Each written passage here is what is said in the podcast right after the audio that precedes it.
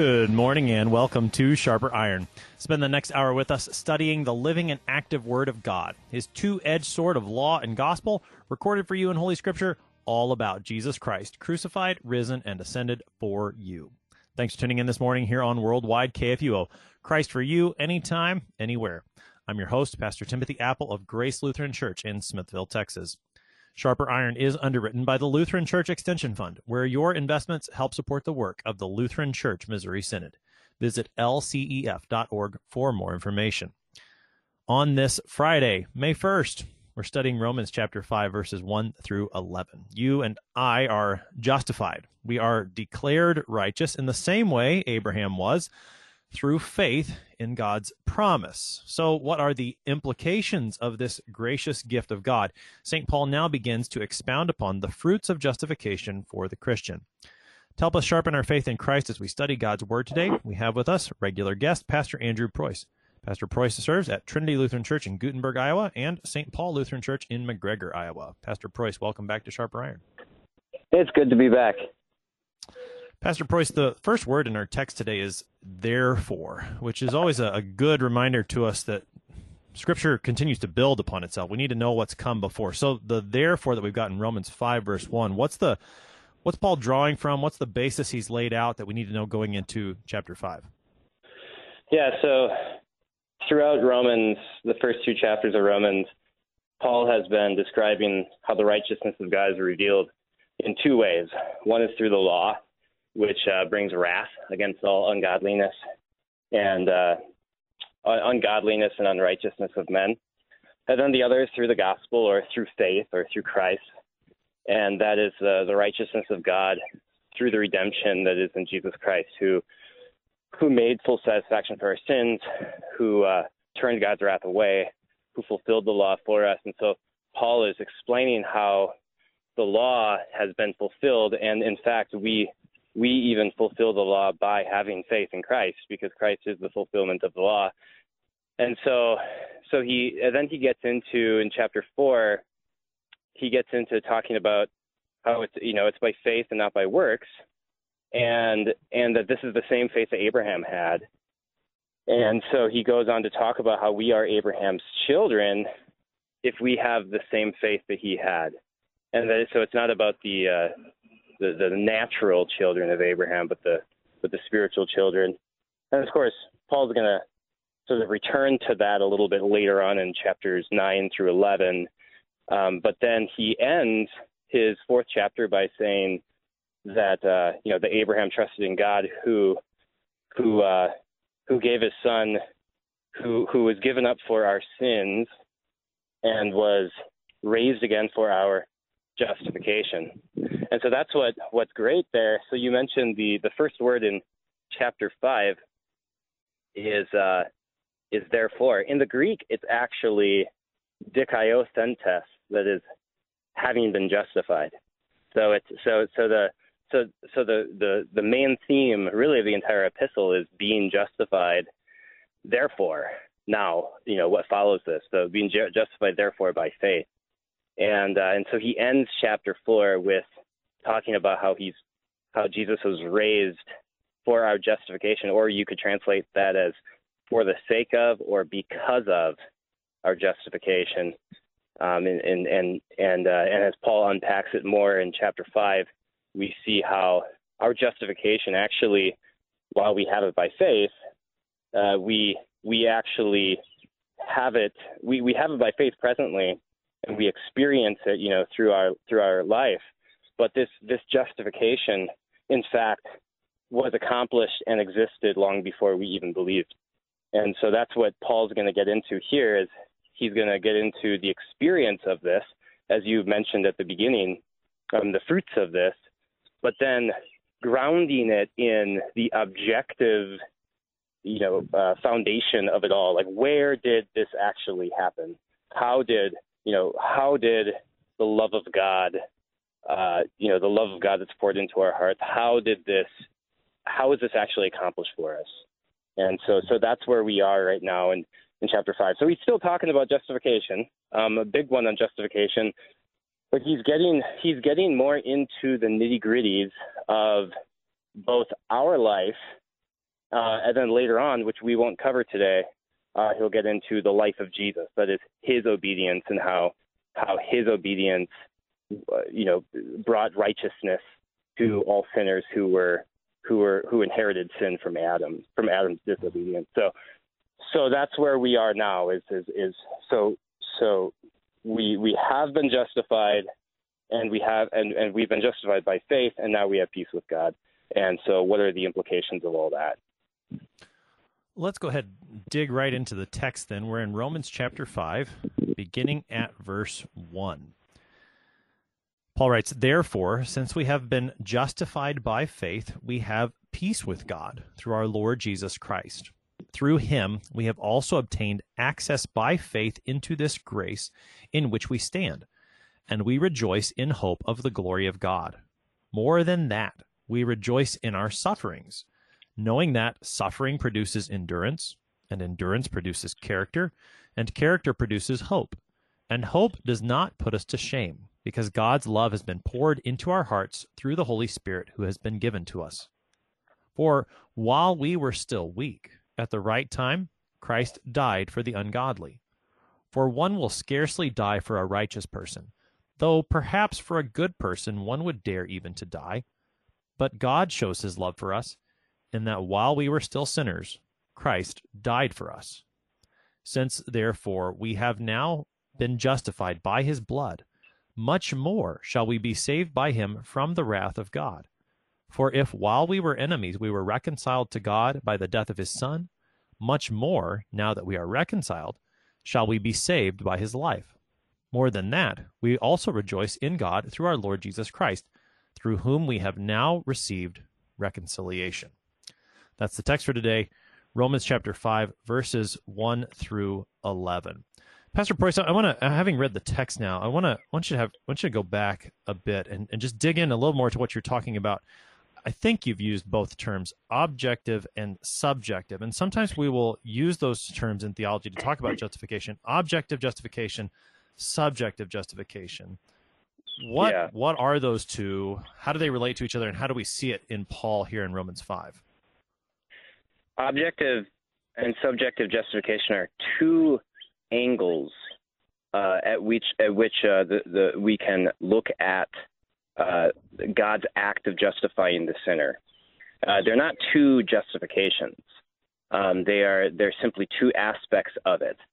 And so the the subjective justification, which is what we which is what we usually speak of, uh, because we're going to talk about faith. Uh, that is that we subjectively, that is that the subject, you personally, uh, are righteous through faith, that you receive this righteousness through faith, that God declares you righteous, that God counts your faith as righteousness, that is. Um, objective justification is the part of justification that is uh, that faith depends on, and that is that is uh, what Christ did on the cross, um, what He did arising from the dead, that He was raised for our justification, uh, Second Corinthians 5, 18, 19, uh, Paul says that God was in, in Christ reconciling the world to himself, not counting their trespasses against them, and entrusting to us the word of reconciliation. So, so this this objective part of justification is that Christ it, it's talking about God's work and God's word, um, and the subject of justification I suppose is also talking about God's work, that is creating faith in our hearts, because uh, you can't separate the two. But but but uh, but the object of justification is that God, in His gospel, declares the sinner righteous, and that uh, and that Christ has taken away the sin of the whole world, and and therefore uh, this this declaration of righteousness is one that applies to every sinner um, you can say that means you can go to anyone, no matter who he is, and say Christ is your righteousness, and uh, and say Jesus died for you. That uh, Jesus has uh, Jesus's righteousness um, avails before you, or his obedience avails before you to the Father as righteousness. You can say that to anyone, and if he if he believes it, he's not adding anything to it. He he simply claims it as his own if he doesn't believe it, he's calling God a liar. And Paul addresses this in chapter 3. You know, what if some do not believe? does their unfaithfulness uh, nullify the faithfulness of God? Certainly not. As then he quotes from Psalm 116, "Let God be true and every man a liar." Uh, so, so, so, so again, they're not two. They're not two different acts of justification, although they might be. They, they, they might have. You might have different. Uh, different phenomenon or phenomena going on. So, for example, I didn't have faith until about 32 years ago, right? Whereas the the righteousness by which I stand before God has been give, has been given to me, won for me, declared for me in the gospel from even before I was born. Um, and and so this is um, so this is the point here of, of talking about of emphasizing that it's objective is to talk about the timelessness of it all that we have it presently now by faith. We possess it by faith but we can be sure and certain that it truly is uh, the righteousness that avails before God because it is it is timelessly declared in the gospel declared at the full uh, fulfilled at the fullness of time by Christ by his uh, obedience suffering and death in our place and declared by his resurrection for all. Um, so that so objective in short, in summary, objective justification is that God justify that God justifies the sinner through faith.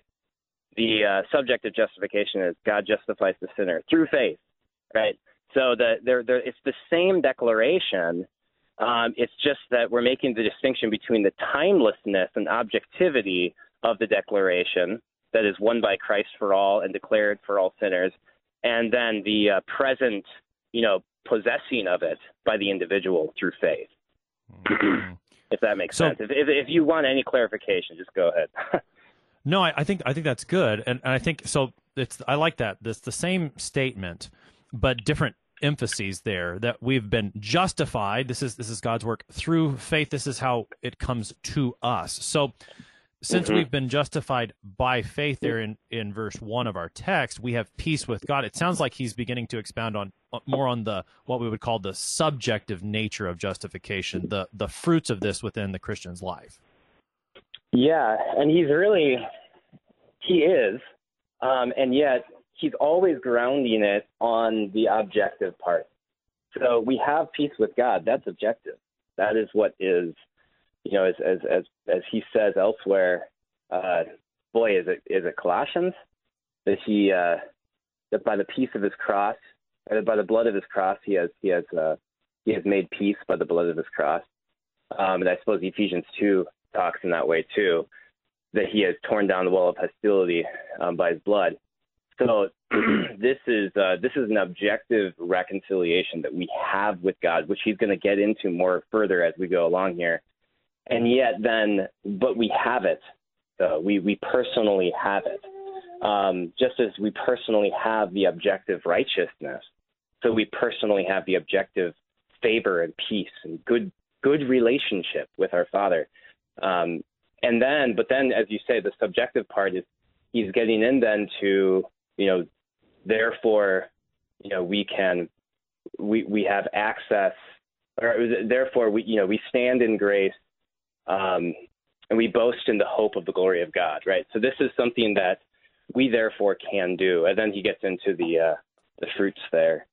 Uh, but uh, but speaking of the speaking of of, of, of the rest of what he says there in, in verse one, so he he says uh, that we have access through him, uh, through whom we have access, through whom we now have access into this grace in which we stand.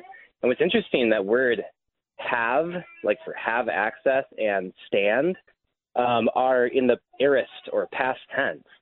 And so we are, so so we, he, these are these are things that have been accomplished for us. He he he gave us access, right? And we we we've actually been standing in this grace. And so so it's it, again, it's that kind of combining the, the, the present with the past uh, into one.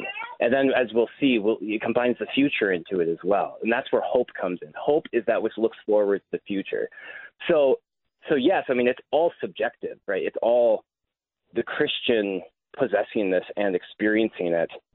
Um, but I think the, the, the main emphasis here is that it is uh, probably an even better di- distinction or more helpful distinction for our purposes is uh, it's not so it's not it's not just uh, objective and subjective justification. Well, I do think that that is a very helpful distinction, but another distinction is is the past, present, and future um, of this righteousness, of this redemption.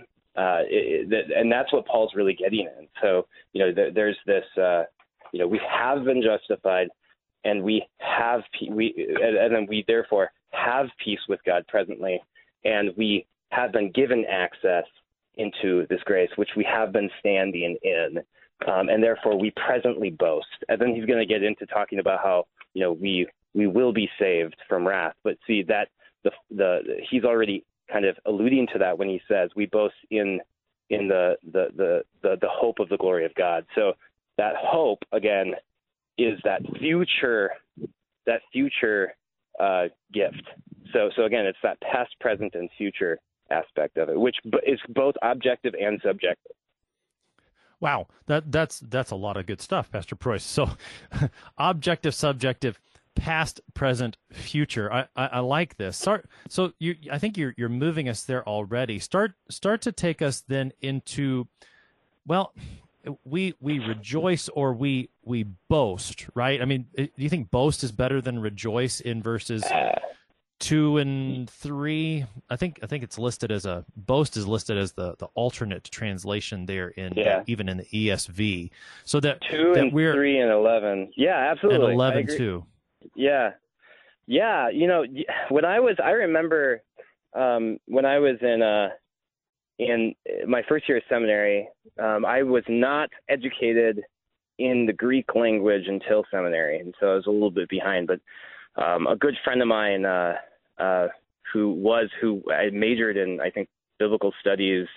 Uh, he was a classmate of mine, uh, Pastor Wes Hermoic um, uh, taught me Greek, and so he was like his second year, and I was in my first year. And I remember we would always we all we I loved to joke with him about how I would remember certain Greek words.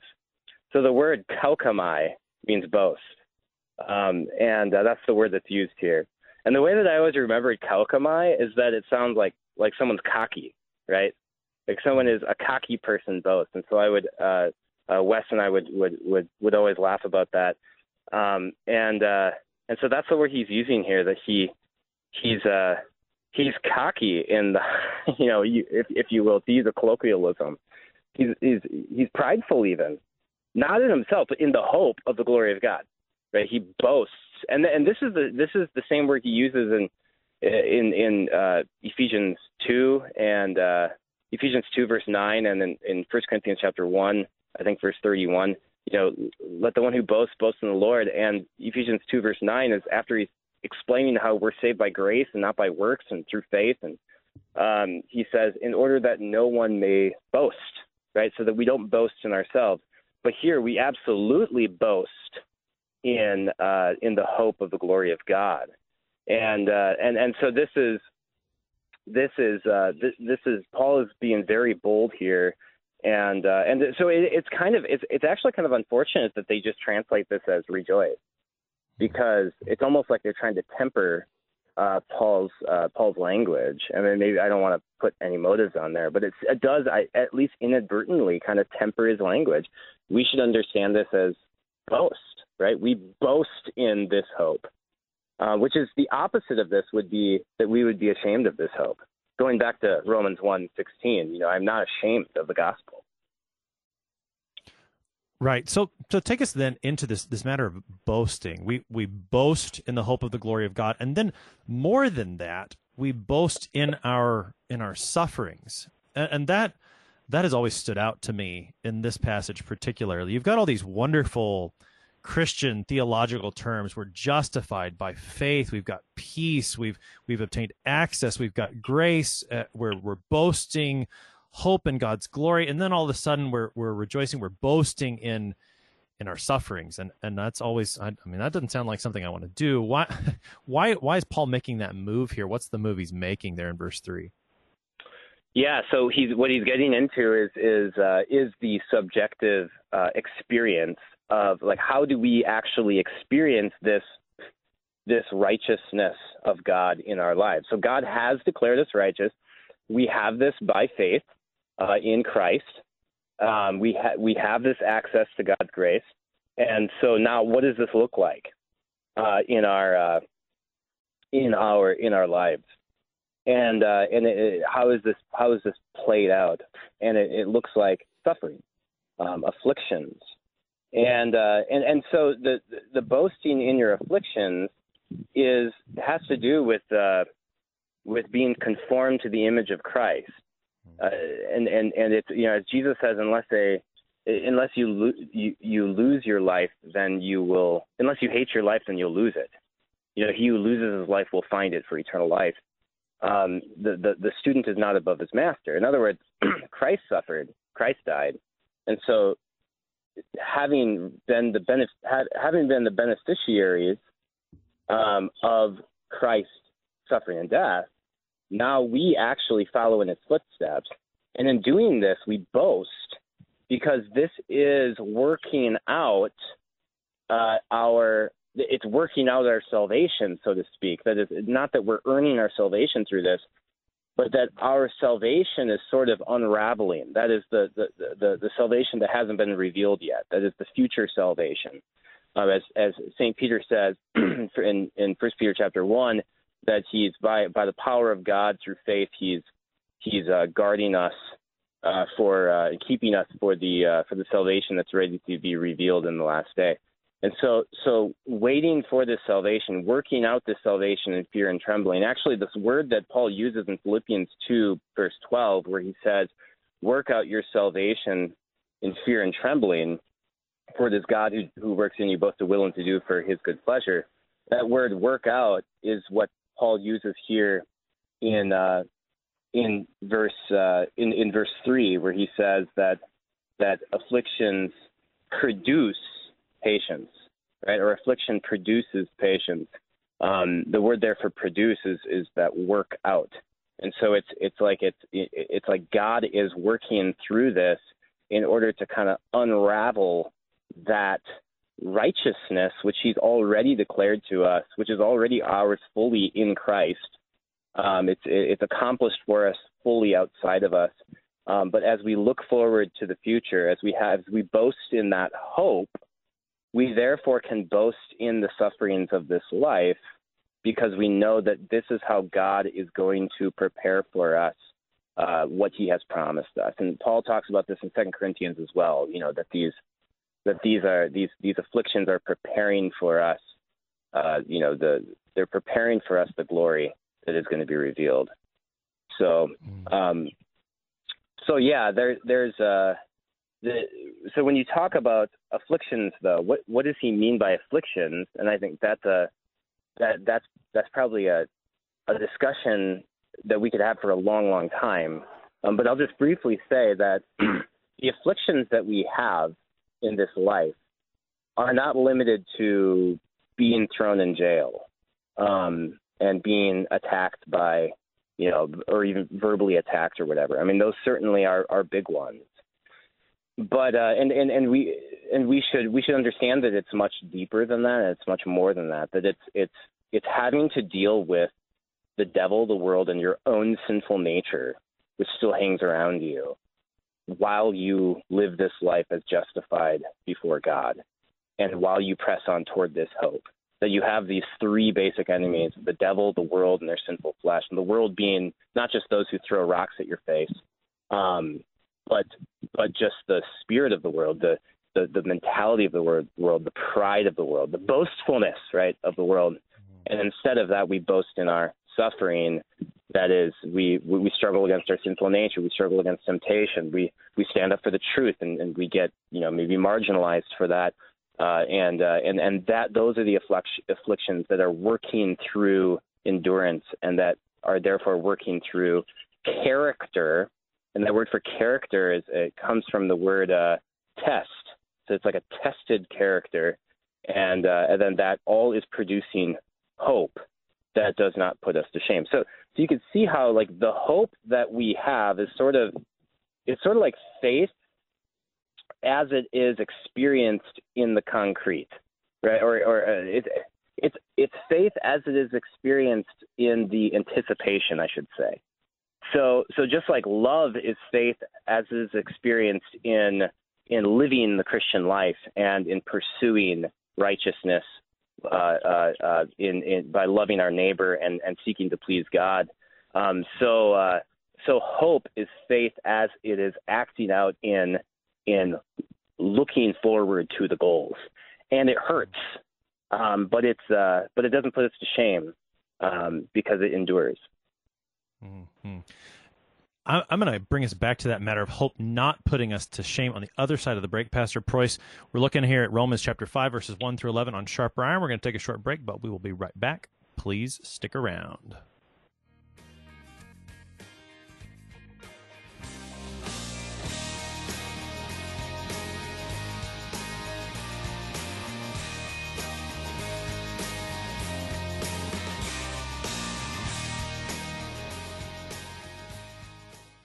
Hi, I'm Pastor Mark Hawkinson, host of Moments of Assurance, inviting you to tune in this weekend at 7:45 a.m. Central, when I'm going to be sharing thoughts with you about Jesus feeding the 5,000 miraculously.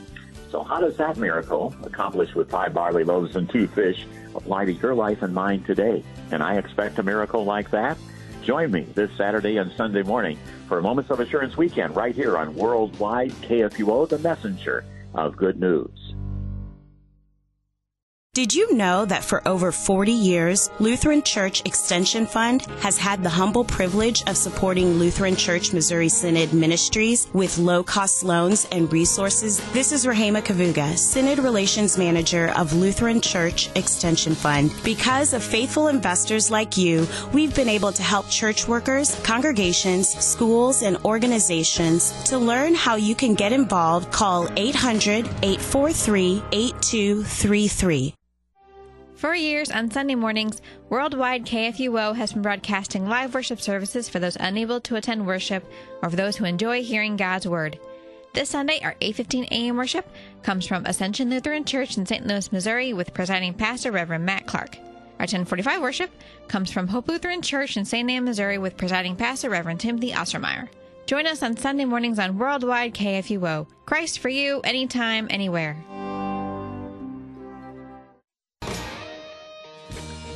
Welcome back to Sharper Iron. On this Friday, May 1st, we are looking at Romans chapter 5, verses 1 through 11 with Pastor Andrew Preuss, who serves Trinity Lutheran Church in Guttenberg, Iowa, and St. Paul Lutheran Church in McGregor, Iowa. Pastor Preuss, prior to the break, we were, were talking about this hope, which you, which you said is, is faith working itself out, looking toward the future. Faith is, is, is experienced in that pain. But at the same time, Paul says that that hope does not put us to shame there, and that mm-hmm. sounds like there's a, a, bit of an echo from from what I've been calling his thesis statement for the book of Romans there in verses in back in chapter one verses 16 and 17, where Paul says, "I'm not ashamed." of the gospel how how does what paul says here in verse in chapter 5 relate back there to chapter 1 yeah, that's right. I love how you say it's a thesis statement. That's right. It, it kind of uh, establishes the the the the whole shape of his and his entire epistle there in first first uh, or in the first chapter, verses uh, 16, 17. But yeah, so what Paul's doing here is he's really getting at well, why would you be ashamed, right? So you know, he says, "I am not ashamed of the gospel." In in verse 16, that's after he talks about how he, uh, you know, went to go preach to them in Rome and there's, um, you know, the, the context behind it all is that, you know, obviously uh, Paul is receiving a lot of pressure from both uh, both his fellow Jews as well as uh, Gentiles who don't want to hear him preach about Jesus. And uh, but here in, in in chapter five, he is he's getting into well why you would be tempted to be ashamed. But then he he reinforces it by saying, and this doesn't put you to shame. So so the so so so both I am not ashamed of the gospel and uh, the gospel doesn't put me to shame. Right. So and, and this is, you know, Jesus says, He who is ashamed of the Son of Man, him also will the Son of Man be ashamed of when he comes in his in his uh, in his glory with his angels. And so this uh, being ashamed is actually the opposite of confessing, boldly confessing. And so when Paul says, I am not ashamed of the gospel, he says, I confess the gospel. And this gets to chapter 10, you know, you, that, that you believe with your heart and you're justified, you confess with your mouth and you are saved. And so this believing and confessing go together. And so here he returns to this where we're justified by faith, we believe it, and now we boast in it. We're not put to shame. Um, and so, in other words, we confess it. Mm-hmm. So then, and he continues then says, because, because God's love has been poured into our hearts through the Holy Spirit who's been given to us. Take us into, particularly those words, poured into our hearts. You got some, some good notes on, on what Paul's getting at here. Yeah. So that word for poured, poured in or poured out into, um, is, uh, is used in Acts, uh, chapters two and 10 and, and also Titus three, uh, to refer to the pouring out of the Holy Spirit, which is which which is what Paul is re- referring to here. That is uh, specifically the love of God by the Holy Spirit is poured out into our hearts. So so the promise of the Holy Spirit being poured out, uh, which is uh, you know given in Joel chapter two, is that God would pour out His Spirit. And this, but this word for pour out is also often used to describe the shedding of blood, uh, the shedding of blood of the of the martyrs, of the prophets, um, even the the pouring out of of uh, of Judas's insides uh, when he hanged himself. Um, but most notably, it is describing the pouring out of Jesus' blood, and it's used in Matthew, Mark, and Luke's uh, accounts of the the words of institution of the Lord's Supper, where Jesus says, "This is this is my well, just paraphrasing it. This is my blood." Uh, which is poured out for you, or the blood of the New Testament, which is poured out for you, uh, and, and, and for many for the forgiveness of sins. And so you can see how the pouring out of the Holy Spirit, uh, which in Titus 3 is, is happens in baptism. Paul describes it being, you know, the washing of regeneration, renewal by the Holy Spirit, whom he poured out on us through Jesus Christ, uh, so that having been justified by his grace, we may become heirs, having the hope of eternal life. So the, the, the pouring out of the Holy Spirit, the pouring out of the love of God, and the pouring out of the blood of Jesus all go together. There are three that bear witness, John says in 1 John chapter 5, the spirit, the water, and the blood. And that's why Paul can say in chapter 6 of Romans that we are we are baptized, which is essentially a work of the Holy Spirit, into the death of Jesus. And so the blood, we, John can speak in Revelation about how we wash our robes in the blood of the Lamb, right? That we baptize, we're baptized by his blood or washed by his blood, which is really what baptism means. So you see how that there is a, a, baptismal language going on here when he talks about the pouring out of the love of God into our hearts by the Holy Spirit. Um, and we should, when we think of the pouring out of the, of the love of God, well, he's going to go on and talk about well, how this love of God was established or was or was shown, and it is through giving his son up into death. Right. So, mm-hmm. so we can go on from there. Right. So, I mean, and I think this is where that where you said earlier the how we see the past, the present, the future of justification all come into play together. Paul's Paul's been talking a lot about the present, the present experience of it in the Christian's life, that, that God's love is in our hearts right now. And now he's it sounds like he's going to take us back into the, the past and that mm-hmm. that grounds, that objective grounds for the justification. Take us into verses six through eight.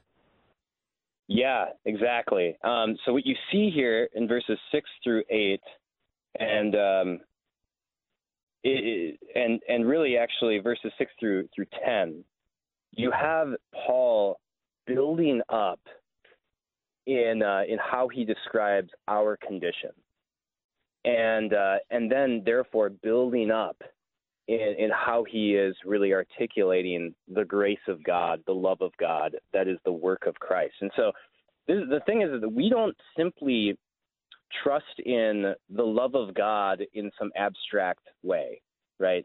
You know, people like to say that John 3:16 is the is the uh, gospel in a nutshell, and I agree, but but it but it's worth unpacking. And in fact, I would say actually the gospel in a nutshell would be Romans 1, 16 and 17, as you just uh, mentioned before. But, but, but again, we've got to unpack that. We don't simply rely on God's attributes, right? So when, we, when we're talking about the love of God, this isn't just an attribute of God. It's not just an invisible attribute that we just kind of meditate upon. That's that's a very Muslim way of looking at God. You know, the Muslims just kind of think about God's attributes and um, and hope that he'll that he'll uh, swing toward his mercy, um, uh, and and and not toward maybe another attribute like his like his justice or might or something like that.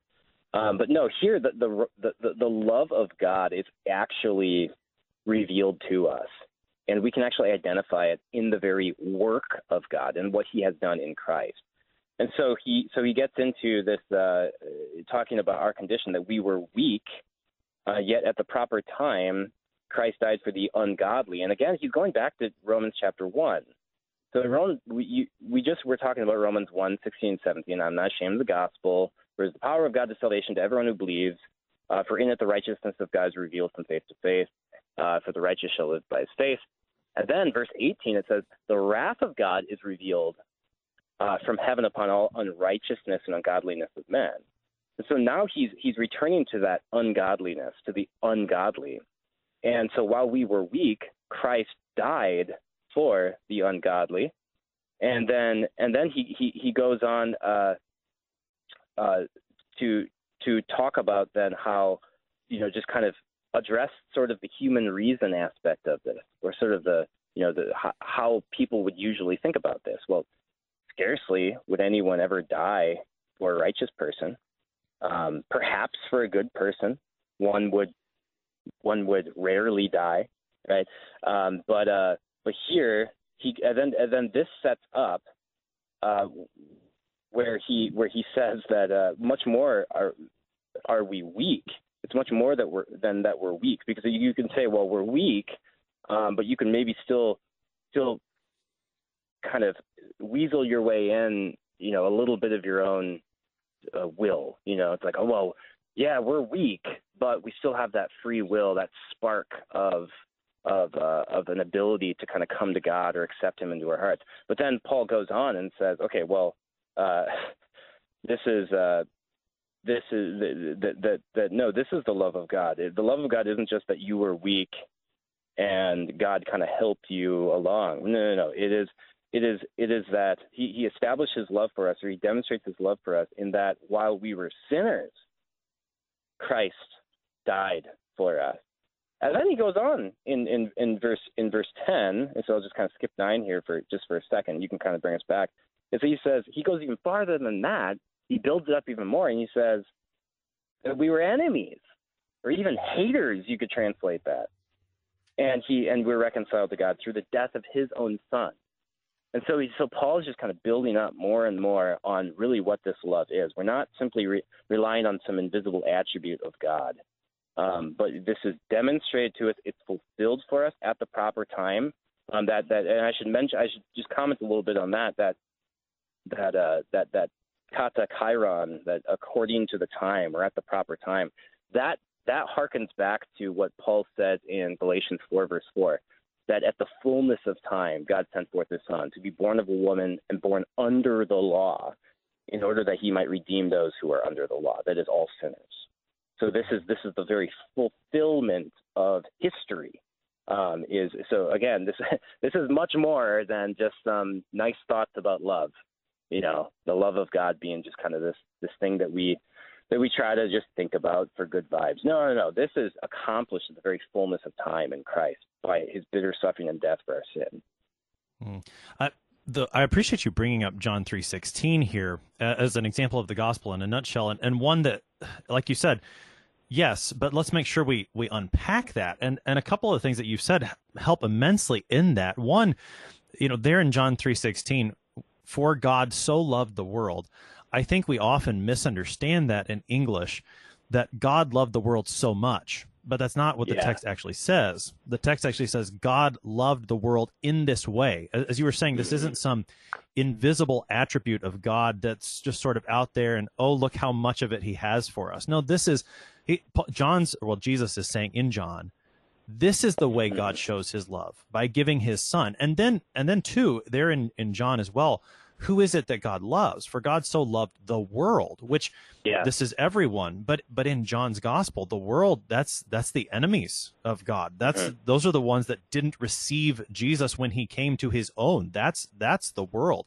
And so I mean Paul is I you know, he's unpacking that here in, in Romans five for us as well. And it just I mean what what an amazing thing. I, I preached a sermon one time on, on John 3.16, and I, I invited the congregation to, to play Mad Libs with me. So, so finish that sentence how you normally might. For God so loved blank. What the world or enemies or sinners or the ungodly, the weak, as Paul Mhm. fills in that blank, that's not who you'd expect. Yeah. But, but God's grace is that's exactly who he loves. Yeah, that's right. No, that's right. I mean, because, and especially now when we think of the world, I think that, uh, especially in our kind of post Enlightenment age, we have, we ge- generally have a pretty positive view of the world, or at least we have some kind of hope for humanity's ability to kind of get together and work things out, you know. And I think especially, you know, going through this pandemic, you hear a lot of that kind of vain talk where we're all going to pull together. And I mean, there's some truth to that. I mean, you should you should try to work together with those in your in in your town and your your fellow citizens and stuff like that. But but really, there's this kind of enlightenment idea that through the brotherhood of man, we're to be able to bring everything together, and that gets into a lot of evangelical circles. Um, you know, that somehow we're to bring about the the the, the, the new kind of reign of Christ, you know, this kind of that you get these dispensationalist ideas of, of, of the millennium and stuff, and it's just this, you know, if we all just kind of work together, and so that's kind of so it's a, it's a very optimistic view of the world. But I like what you what you what you said there that what, replace world with enemy, replace world with mm-hmm. sinners, replace world with ungodly, and that's the thing that ungodly, I mean, it's godless. I mean, that is a very strong term. This is not just this isn't just like naughty children, you know. It's very, very strong language he's using here. Hmm.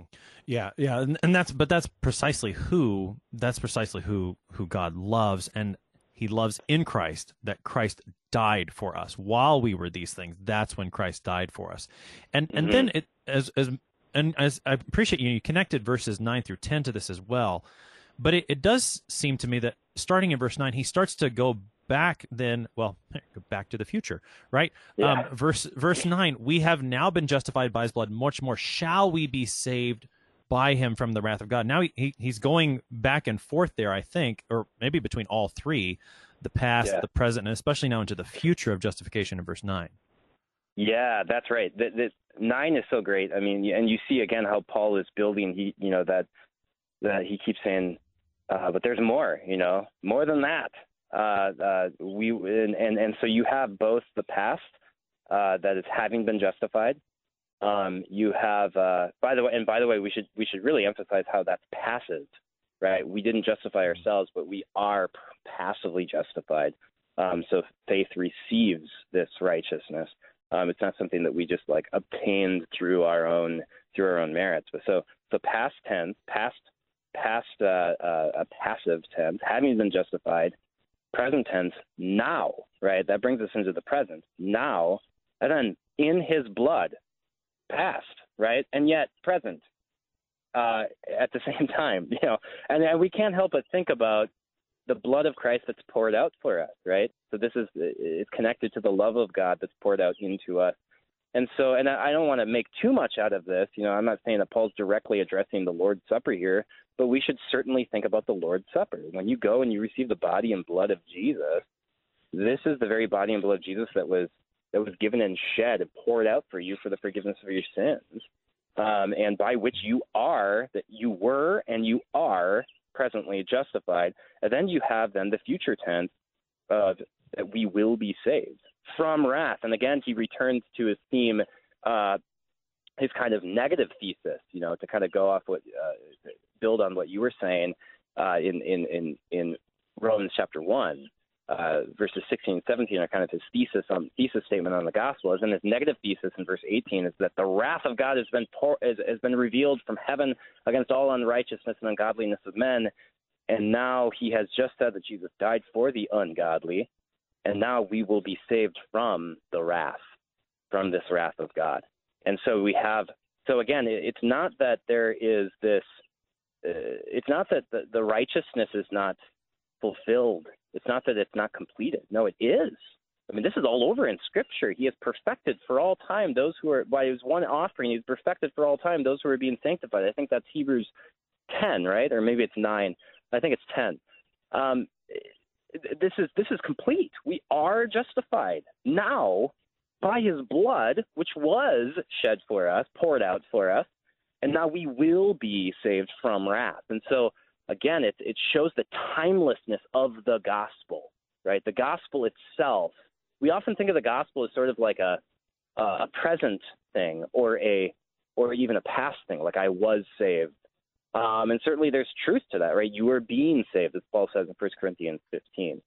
But, but remember, Paul calls it the power of God to salvation, looking toward the goal of salvation. So it's, the gospel is that objective justification, right? It's not that objective justification, it's that Jesus died for us and rose again for us and declared the world righteous. And then now subjective justification is that the gospel declares it to us now. No, no, no, no. Objective justification is all that, but it's that it's also that the gospel declares it presently for all. Subjective is that we receive it through faith, and that God counts our faith as righteousness because He can't deny Himself because His gospel declares us righteous. And so His gospel then is timeless. It's both it's past, present, and future. And Paul is really showing that here in verse nine. Hmm. So as as he continues then and closes out this section in verses 10 and 11 he brings up I, I, think to romans a new image he's he's talked about justification this being declared righteous very very courtroom type language and and now in verse 10 he talks about being reconciled to god and and uses that image and, that's very familiar from well, Second Corinthians five talks about the ministry of reconciliation. What's the uh, what's this picture now that, that Paul is using in bringing out reconciliation as he talks about justification? Yeah, and this is this is going back to the peace that we have hmm. uh, toward God um, or before God, uh, that we are reconciled to Him. This is this is this is the very nature this get this gets to the or this is the very character of God. This gets to the very heart of who God is.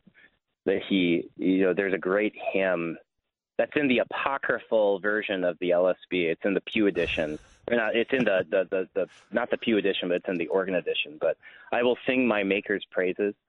Oh, it's fantastic. And there's one stanza that I, I don't know it all by heart, but you know, uh, uh, as the as as a I don't even remember exactly how it goes, but it's a, as as the prodigal.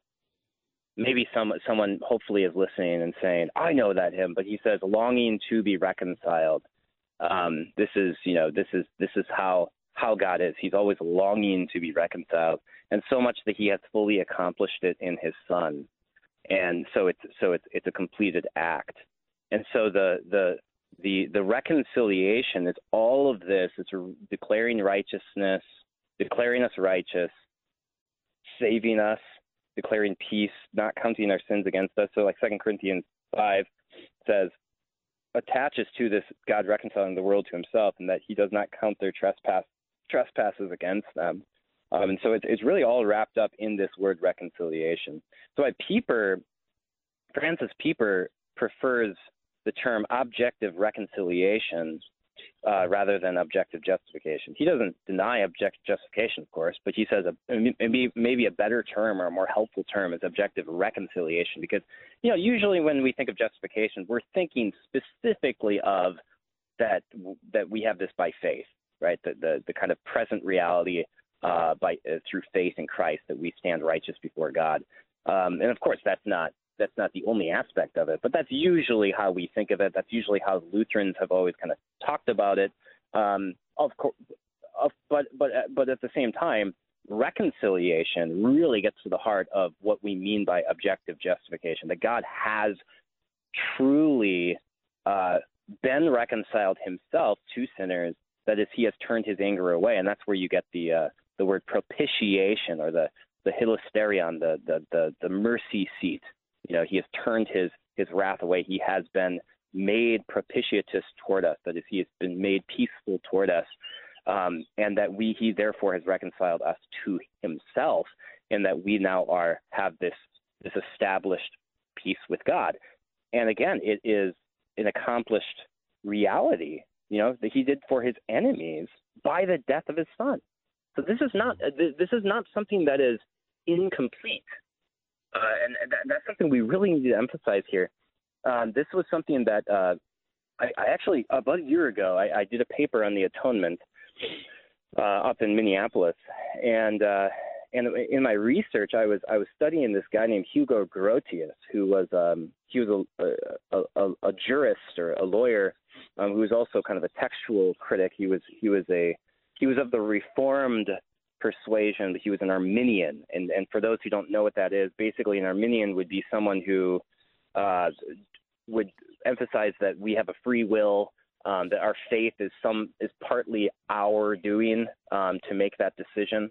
And uh, and so what he what what what Grotius says in his commentary in Roman on Romans five is that this this reconciliation is conditional upon us receiving it.